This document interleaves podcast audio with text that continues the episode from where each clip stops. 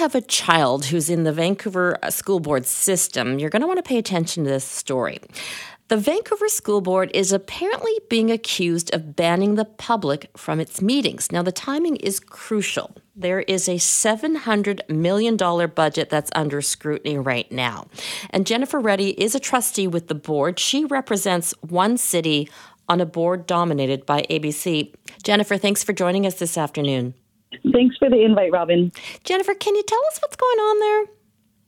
Yeah, well, it was made uh, aware to me last week that a member of the public wanted to join us uh, for the $700 million budget discussion that began last Monday. Um, and unfortunately, the doors were locked and they were turned away from coming into the public meeting. So, can you clarify? Have these meetings been closed before or, or, or open?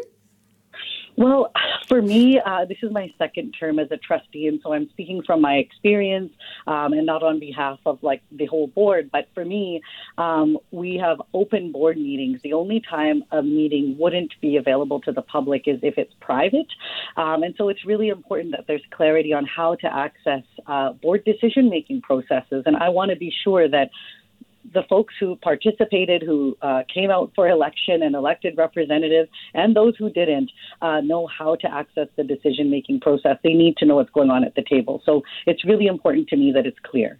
But this is pretty concerning. Isn't this eroding public trust?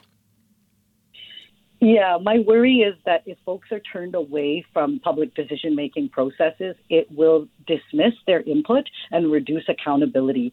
Um, being able to come into the room and meet your decision makers, see them, um, look at the process taking place is part of the participation that's needed in democracy. So it does worry me that it uh, erodes public trust and distances people from the decisions that will affect them. So I was reading that person who was trying to get into that meeting.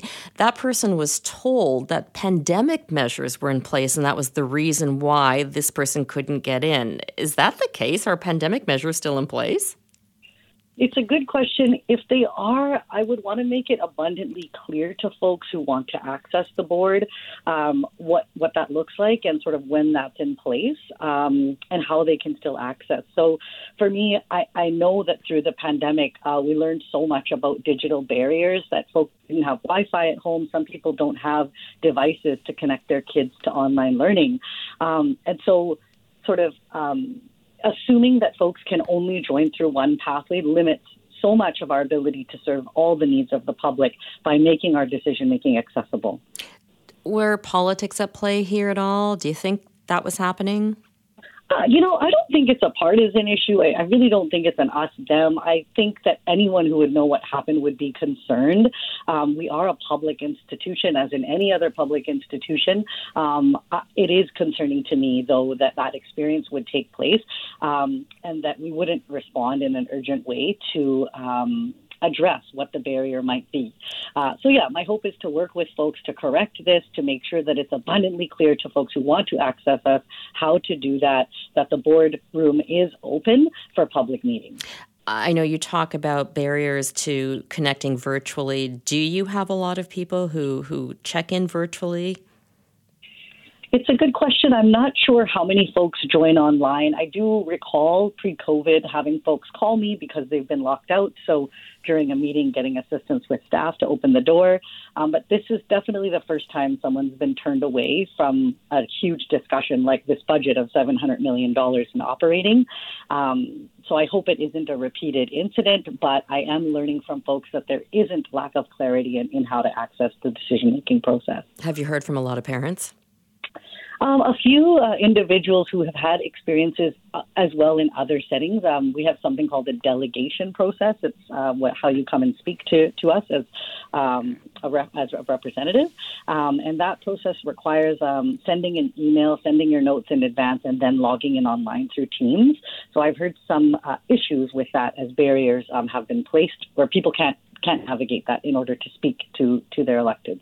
Okay, let's talk about the $700 million budget higher, lower? What's it like this year? It's a little higher. Um, and actually, you know, it was the first time to see it on Monday. So I'm really looking forward to feedback from people in the public. What's your experience in schools? What do you want to see in the budget? Um, and I need to see you in that boardroom in order to make the decision real because it affects kids every day. It's the difference between hungry kids getting fed, special needs getting the support that they need. Um, so, yeah, there's a lot on the line every year with this budget. It's possibly to me the most important decision I make as a trustee. What are the specific programs that are costing more this year? It's a good question. At this stage, um, I wouldn't know enough to actually comment, but the items I will be looking for in the next couple of weeks um, do include how much we're supporting kids who need food programs, how much we're doing to upgrade uh, infrastructure like cafeterias across the city to make sure we're able to feed hungry kids, but also at what rate we're addressing the recruitment and retention issues with staffing. And uh, are there anything, any issues or any programs that you're worried about that could be on the chopping block? Absolutely. I think that's critical, and that's why we need the public to be uh, in view of the budgeting process.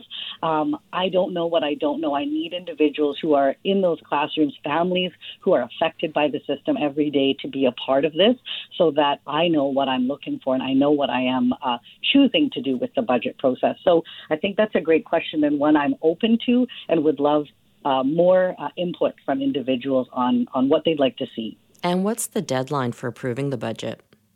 For approving the budget, um, it should come to a board meeting on May 1st. Um, however, there's two opportunities to make a request to speak to the board. So that's April 19th as well as April 24th. And you need to make your request the Wednesday before those dates uh, by email in order to get a spot to speak. So I strongly encourage folks to do that. Um, and if you need help navigating, definitely get in touch. So hopefully the, the meeting will be open for people to express their concerns. Agreed. Yes, and thank you. And I think this is hopefully raising awareness that it is open for people. Uh, the budget process is public. Okay, Jennifer Reddy, uh, trustee with the Vancouver School Board. Thank you for taking the time to speak to us this afternoon. Thanks for your time, Robin. Take care.